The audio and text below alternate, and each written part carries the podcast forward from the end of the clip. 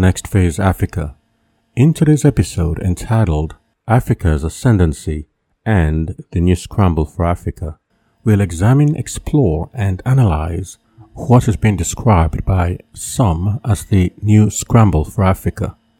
What that means, why the heightened interest in Africa now, and what it means for the future.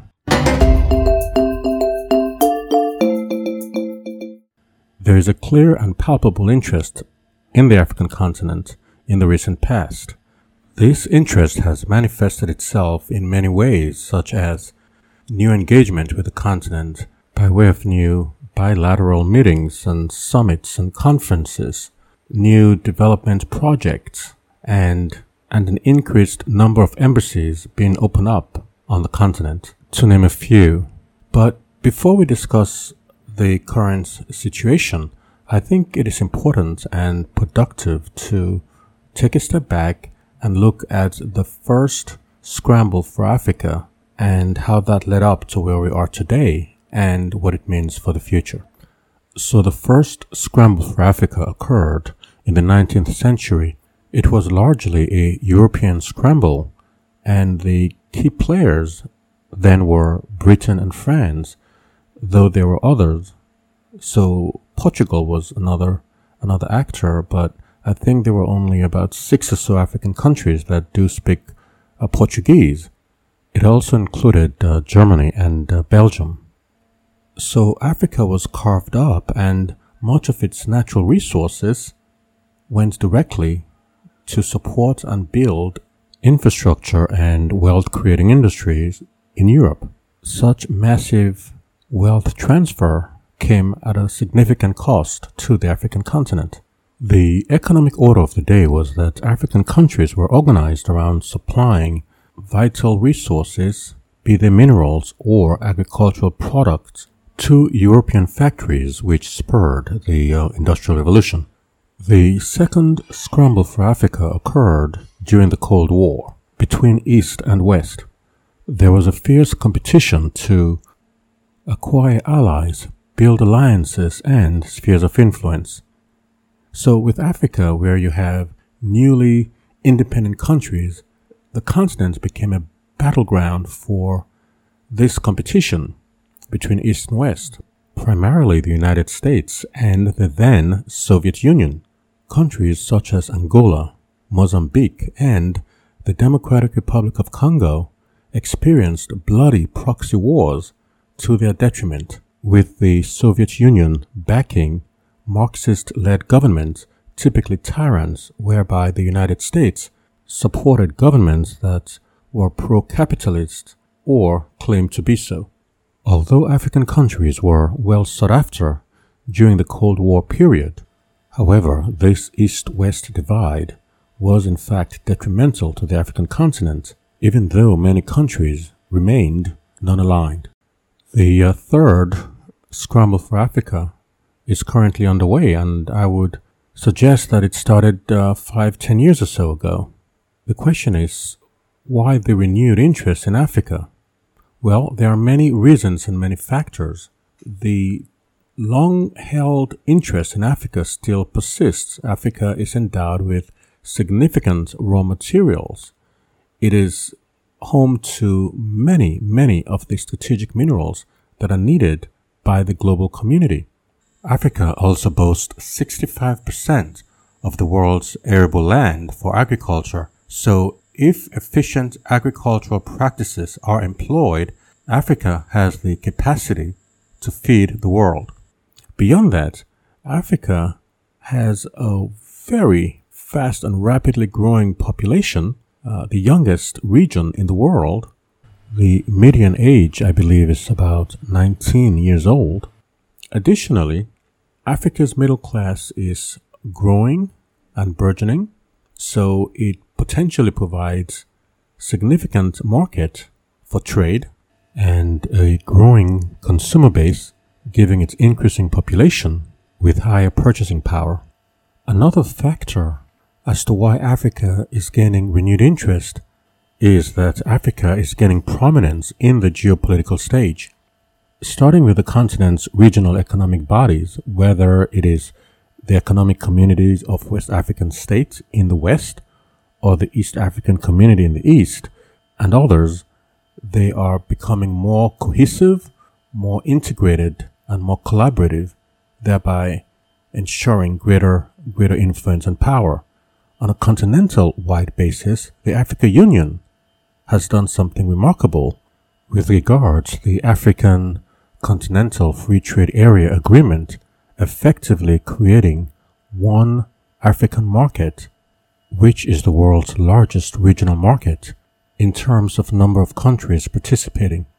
The US President Joe Biden has expressed interest in having Africa be represented and having a seat at the G20 summit. Also, Africa represents an impressive and substantial voting bloc in the United Nations General Assembly. Furthermore, there is a push for an African seat in the United Nations Security Council. This sentiment is supported by the current UN Secretary General, Antonio Guterres. These developments in the geopolitical stage translates to an increasing influence of the African continent, which is a factor in the drive towards renewed interest in the continent. On a recent UN General Assembly resolution condemning Russia's invasion into Ukraine, almost half of the abstaining countries were African nations. Now, the question is, why was that the case? One answer is that the United States' influence on the continent is waning. And I believe that many American policy makers and officials will agree to this fact. The good news is that it is not too late to course correct, but time is running out. And I also believe that uh, this fact is not lost on American policymakers. Hence the move to what appears to be a reset of US Africa relations and the goal to strengthen ties. Just this year alone, Africa has seen four high ranking US officials visit the continent, starting with uh, Treasury Secretary uh, Janet Yellen in January, followed by the US Ambassador to the United Nations, Thomas Greenfield, again in January of this year, then Secretary of State Antony Blinken, who arrived in March, and later that month, Vice President Kamala Harris arrived for a three nation visit, namely Ghana, Tanzania, and Zambia. And President Biden himself has stated his intention of visiting the continent by the end of the year. So it is clear that there has been a renewed effort to strengthen the relationship between the US and Africa. This is definitely a step in the right direction. I believe that uh, strengthening ties between the United States and Africa is in the interest of both the US and Africa across a range of uh, important areas. It is important, however, that this not be a one time blitz, but rather a continued and sustained engagement across business and trade, cultural exchanges, and addressing security concerns where interests are aligned. There are other countries vying for Africa's attention and collaboration, and many of these countries are competitors to the United States. Russia held its first Russia Africa Summit in October of 2019 in the city of Sochi on the Black Sea coast. A second summit is planned this year, 2023, at the end of July. All this points to the fact that Russia intends to be an important player on the African continent going forward. Recognizing China's inroad on the African continent, the Indian Foreign Minister Jaishankar made a trip to both Uganda and Mozambique in mid April to shore up relations, build diplomatic and commercial ties. Recognizing the growing prominence of the African continent on the global stage, India wants to strengthen its relationship with the African continent French President Emmanuel Macron paid a visit to four Central African countries amidst a rising anti-French sentiment on the continent, specifically in West Africa, where France has been accused of uh, interfering in political affairs, local domestic affairs. It appears that France's strategy now extends beyond Francophone countries as he visited Angola, which was not a French colony, but recognizing that Angola is now the largest oil producer on the continent, it appears that France is moving beyond its traditional partners, its traditional Francophone partners, but all indications show that France does intend to be very engaged on the African continent, clearly understanding that its interest is inextricably intertwined with the African continent. China has moved ahead and is now the largest trading partner with Africa. It provides Africa with financing loans and infrastructure development from roads to bridges to schools and sometimes hospitals. While this may sound benevolent at first blush, some African leaders and African intelligentsia are coming to the conclusion that these acts are not necessarily as good as it seems on paper. Some have accused China of putting Africa in what is known as a debt trap, whereby they are given these loans and if they're not able to repay them, then demands are made on natural resources in a way that is not necessarily fair to the African countries. Others have accused China of not being transparent in its contracts and is rather, and they tend to be rather opaque and lacking scrutiny. Others point to the fact that when China is building infrastructure, be it road or bridges, that they tend to import labor from China and there is very little by way of skills transfer so that even though there is a high unemployment in these areas, the local people benefit very little in terms of gainful employment with these infrastructure projects. Yet others point to the fact that China has shown very little regard for environmental stewardship and that environmental degradation is often the result with some of these projects implemented by China. Given the paradigm shift around the renewed interest in the continent of Africa, here are my analysis and a few predictions. I believe that Africa is going to be a little bit more strategic, as it should, in approaching this renewed interest.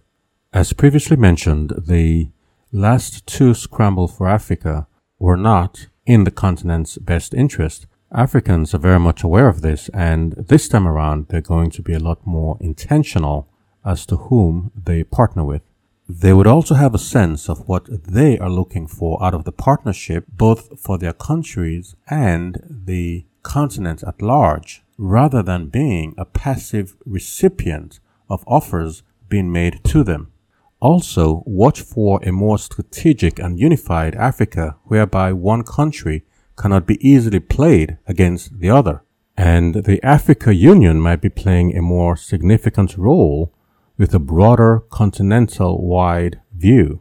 So look for a more focused Africa and African countries with specific needs for their development that will lead to a more beneficial partnership look for a more strategic and assertive Africa going forward. And finally, African countries are not likely to choose one country over the other or one region over the other, but rather select countries and regions based on their needs and the comparative advantage that each country or region can provide. I believe that the United States stands a very good chance of winning Africa over if, and this is a big if, the approach is done correctly with a higher degree of cross-cultural competency and the view of true partnership rather than a charity case. If this is understood and successfully applied, then the bonds between the two will grow measurably stronger. As always, I hope you found this episode informative. Thanks for listening. I'll see you on the next episode. Please share, subscribe, or follow so you'll be notified when the next episode becomes available.